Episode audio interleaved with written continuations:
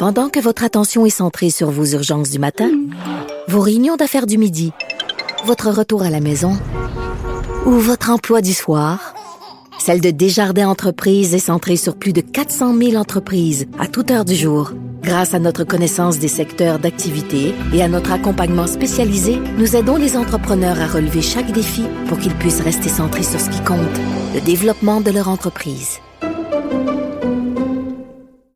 Je ne suis pas la seule effrontée qui sait se faire aimer parce que Madeleine Pilote Côté est avec moi. Bonjour. Bonjour Geneviève. Bonjour les auditeurs, les auditrices. Madeleine chroniqueuse d'opinion au Journal de Montréal et qui est là toujours pour faire des vox pop et se poser des questions. Aujourd'hui, il n'y aura pas de vox pop. On se pose des questions. Hier, on a parlé d'aide médicale à mourir parce que bon, euh, c'est dans l'actualité depuis déjà quelques temps, mais mercredi quand même, la Cour supérieure du Québec a donné raison à deux Québécois atteints de maladies dégénératives euh, qui demandaient euh, que l'aide médicale à mourir soit disponible même aux gens pour qui la mort était pas imminente. Donc, ça a un peu remis euh, le sujet sur le tapis et on, a eu envie d'en parler ensemble. Mais premièrement, Madeleine, euh, parce que c'est un, dossier qui est quand même assez complexe, qui est difficile à suivre aussi. Mm. Euh, puis je le disais en début d'émission, il y, a beaucoup de cas. C'est beaucoup du cas par cas. C'est très difficile à légiférer.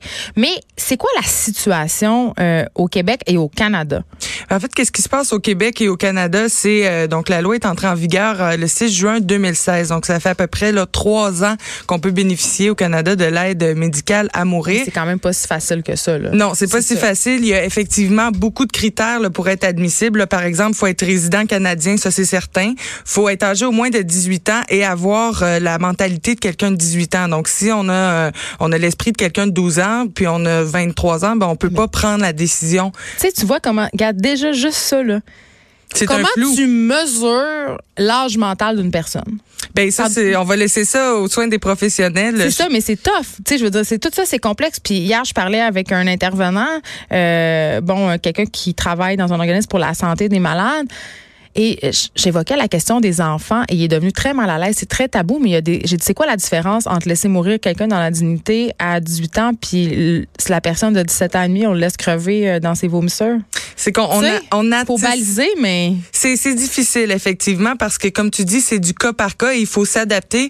Euh, il y a beaucoup d'intervenants hein, dans une situation d'aide médicale à mourir qui vont euh, prendre en compte la situation puis qui vont l'analyser aussi pour effectivement apporter les bons soins appropriés à la personne qui fait la demande. Puis qu'il n'y ait pas d'abus aussi. Ça prend un comité parce qu'il y a des gens qui peuvent subir de la pression des familles, du personnel médical. On avait très peur des dérives et je crois avec raison quand on sait à quel point plusieurs personnes âgées sont abusées. Mm je pense que c'est important qu'il y ait plusieurs personnes impliquées dans ce processus-là. Oui, puis c'est ça. On veut s'assurer que la personne ait un sens critique, soit adulte pour qu'elle puisse prendre la décision par elle-même. Effectivement, qu'elle soit pas influencée par ses proches euh, qui peuvent être euh, des fois euh, comme subjugués par des fois la tâche d'aidant des aidants naturels. Effectivement. On a parlé de la détresse là. donc il y a une certaine détresse qui pourrait influencer le choix de la personne qui se sent mal de se faire occuper de, de lui, par exemple.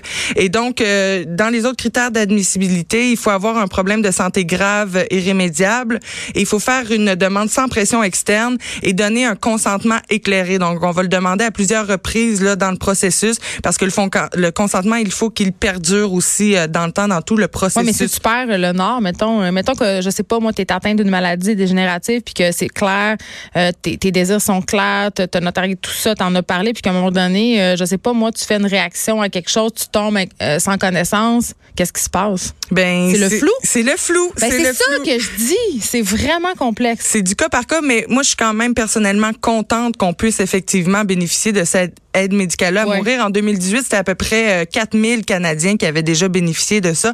Donc là, ça a sûrement passé le, le 4000 personnes. Et le processus pour avoir droit à ça est différent dans les provinces. Et au Québec, euh, les décisions reviennent au personnel médical, donc aux médecins, aux infirmières, au personnel de soutien.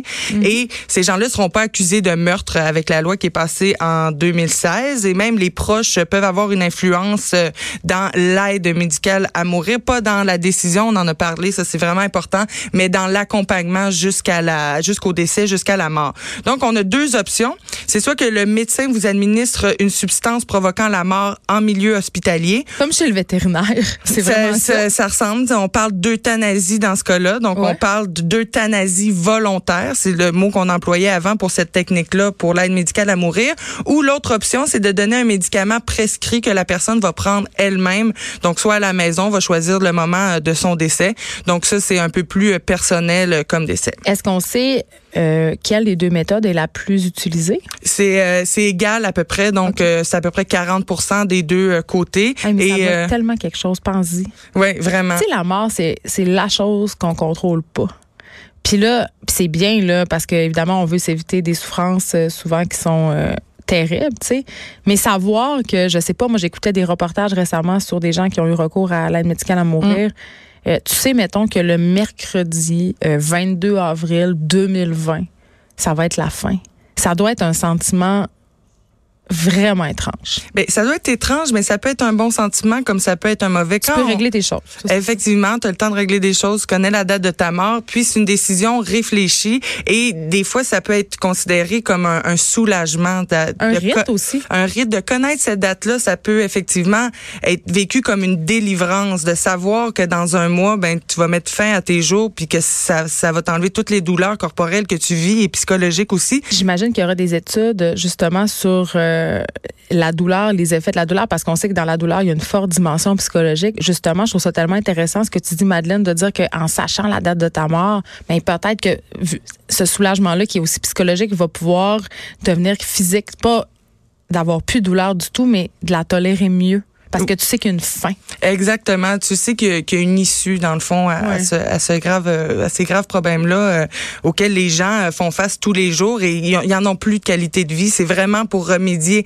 C'est la seule c'est la seule solution que ces gens-là envisagent pour remédier à la douleur qu'ils vivent. Et on pense que les, les Canadiens sont pas euh, enclins ou les Québécois sont pas enclins à, à dire oui à l'aide médicale à mourir, mais euh, les études nous révèlent que 70% des baby boomers diraient oui euh, au Québec. Je pense qu'on est rendu là parce que je pense que euh, le parce que le, le suicide parce que bon, on, on, se posera la question si c'est mm. un suicide. Moi, je crois que oui. Mm-hmm. euh, c'est détabouisé dans le sens cet acte-là, parce qu'avant, se donner la mort, d'un point de vue judo-chrétien, c'était un péché capital, c'était épouvantable. C'était la pire chose, même que les compagnies d'assurance remboursaient pas, euh, donnaient pas d'indemnité pour les gens qui s'étaient donné la mort. Je pense que maintenant, euh, pas qu'on accepte le suicide, mais ça a plus la même connotation d'être mal. Mais encore pour certaines personnes, notamment les personnes, les militants pro-vie, qui militent aussi contre l'avortement, euh, le suicide assisté, c'est vraiment vu comme quelque chose qui est terrible, mais c'est en train de changer. Mais là, on se pose cette question-là avant de passer au Monopoly.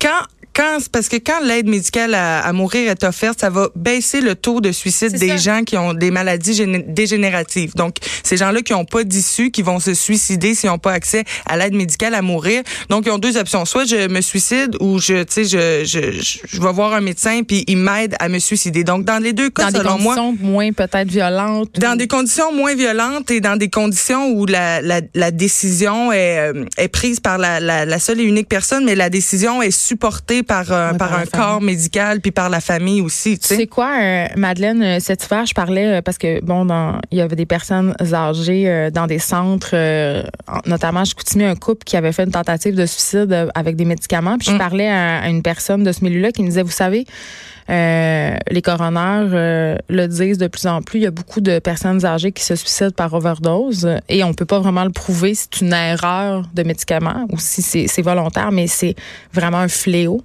Et peut-être que si l'aide médicale à mourir était davantage disponible, on n'assisterait pas à des situations d'horreur comme on a connu à Chicoutimi, c'est-à-dire une femme qui meurt, son mari qui sera euh, parce que ça prend des doses, faut calculer, mm-hmm. tu sais, puis ça doit être. Puis ils n'ont pas nécessairement les connaissances. Faire, face à la justice parce que là, tu sais, as aidé quelqu'un, tu sais, tout ça là, c'est quand même, ça serait évité. Là. Oui, exactement. Puis là, on se demande jusqu'où va la limite. Est-ce que bientôt on va voir euh, des gens, par exemple, qui sont atteints de schizophrénie, des euh, dépressions chroniques? Exact, pouvoir bénéficier de l'aide médicale à mourir. Là, pour l'instant, toutes les maladies psychologiques sont pas sont sont on n'en tient pas compte. Non, on n'en tient pas compte, sont pas intégrés dans l'aide médicale à mourir. Mais on se demande est-ce qu'on va pouvoir aller jusque là parce que on considère veut, veut pas que les maladies psychologiques c'est c'est ça a moins d'effet sur le corps alors que ça peut être aussi souffrant que qu'une qu'une paralysie ou que n'importe quoi. Donc est-ce qu'on va l'intégrer? Donc à voir comment ça va évoluer et moi, je considère que c'est un suicide, dans le fond, parce que la décision revient à la personne elle-même. Mm-hmm. C'est elle qui décide de mettre fin à ses jours. Elle va juste obtenir de l'aide, donc, de tierces parties qui vont l'amener à son but ultime qu'elle aurait fait euh, sûrement tout de même, tu sais. Et euh, donc, elle suit pas le conseil des autres. C'est vraiment sa décision. Elle se suicide par elle-même, cette personne-là, parce qu'elle est souvent, c'est ils sont dans l'incapacité de le faire, donc ils vont demander aux gens de les aider à se suicider. C'est pour ça que je dis que c'est un suicide. Et comme tu disais tantôt, je pense que le suicide tend à, enlever toutes les, euh, les, les, idées préconçues qu'on se fait du suicide et tend à, à être quelque chose de de bien.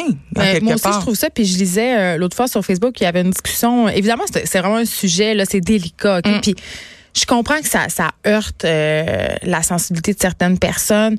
Euh, beaucoup des personnes aussi qui ont accompagné des malades jusqu'à la fin, beaucoup de malades qui veulent se battre jusqu'au bout. Puis ça, c'est vraiment c'est le libre choix. C'est comme l'avortement, c'est la même chose. C'est moi, je suis pour la liberté totale du choix en pleine conscience. Mais je disais dans une discussion, je trouvais ça intéressant. Mais attention, c'est un petit peu délicat ce que je vais dire, mais je vais taire le nom de la personne elle, expliquait en fait que bon cette personne-là c'est une dépressive chronique. Elle fait des dépressions. Euh, les médicaments ça marche pas trop bien puis ça fait longtemps. C'est une personne qui a environ une cinquantaine d'années. Mm-hmm.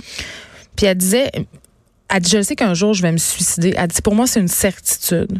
Je sais juste pas quand. Mais elle dit il me semble que savoir que le suicide assisté euh, serait disponible pour moi, ça viendrait apaiser quelque chose puis peut-être que je pourrais continuer plus longtemps. Ben écoute, j'avais trouvé ça intéressant. C'est très intéressant. Mais c'est challengeant. C'est oui, c'est très challengeant parce qu'on n'est pas on n'est pas habitué à ce genre de discours-là, mm. alors qu'il va peut-être prendre place dans les prochaines années dans la société, puis on va peut-être y donner une place à ce discours-là parce que je trouve qu'il est valable et je trouve que euh, on devrait laisser le choix à la personne qui se connaît le mieux elle-même de savoir si elle a le goût d'être en vie ou pas. Parce que oui, euh, on a le cadeau de la vie, mais après ça, on peut bien en faire ce qu'on veut d'un cadeau. La vie, c'est pas tout le temps un cadeau. Il y, a des, il y a des personnes qui poursuivent leurs parents pour les avoir mis au monde sans leur consentement. Donc, OK. Euh, on, Vraiment, on va ailleurs. On parle de la nouvelle version féministe du jeu Monopoly qui fait beaucoup jaser. Oui, qui a été dévoilée mardi là, par la compagnie Hasbro. Donc, euh, il y a plein de différences dans ce nouveau jeu-là. Il va être disponible dans quelques jours au Canada. Et c'est assez intéressant parce que c'est plus Monsieur Monopoly là, qui va représenter le jeu. Euh, c'est plus notre euh, cher homme d'affaires moustachu, mais ça va être sa nièce investisseuse. Sa nièce. Oui, sa nièce investisseuse, donc une jeune euh, investisseuse. Et ce qu'on veut, c'est donner un peu un caractère féministe à ce jeu-là. Et le but, donc, c'est plus d'acheter des propriétés, c'est vraiment d'investir dans les entrepreneuses et dans les inventeuses. C'est mais attends, tu, vas peut-être trouver ça encore plus bizarre parce que je, continue, donc on n'achète pas de maison. C'est remarqué que je me retiens en ce moment. Je suis comme, ok, je vais la laisser finir. Mais on va en discuter parce que c'est intéressant. Il, y a, des points des deux côtés. Donc, dans la nouvelle version, on n'achète plus des maisons, on achète des innovations créées par les femmes. Donc, le Wi-Fi ou euh, encore, euh, genre, le chauffage euh, solaire. Puis je savais même pas que le Wi-Fi ça avait été inventé par Mais ça c'est bien parce qu'on en a parlé euh, ici avec une scientifique euh, Marianne Hôtels, qui mm. disait que souvent euh, justement les, les, découvertes scientifiques faites par des femmes sont inconnues ou invalidées. Donc ça je trouve ça intéressant. Ben oui exactement puis je le savais même pas. Et euh, les pions ce sera plus le légendaire fer à repasser ou une chaussure. On s'en souvient. Moi je hein? voulais jamais le fer à repasser, juste le dire. Jamais. le soulier, il y avait un petit, mais ça, il y avait un, un dé de couture. Là. Oui, oui, oui. Il y avait un je voulais pas non plus. Et euh, maintenant, ça va être euh, un cahier, un avion d'affaires, une montre, par exemple, donc pour démontrer euh, l'esprit entrepreneur de ces femmes-là. Et les femmes, écoute bien, tiens-toi bien, les femmes au début du jeu vont recevoir plus d'argent et vont recevoir plus d'argent quand elles passent go aussi. C'est là que ça m'énerve, puis que je trouve ça pas féministe. Non, mais pour vrai, j'en parlais. Non, mais j'en parlais tantôt avec la fille de Québec solidaire. Je veux dire, tu sais, la parité, un moment, tu sais, c'est comme faire partir les filles avec une longueur d'avance donc, avouer que les filles sont inférieures, ils ont besoin d'une chance. Un. Et deuxièmement, le féminisme, c'est l'égalité. Oui, c'est d'assumer que le, que le féminisme, on pense que c'est pour euh, dominer les hommes, alors que c'est faux. C'est l'égalité qu'on cherche. ça, ça encourage les idées préconçues sur le féminisme, en mon sens, qui est une très mauvaise chose.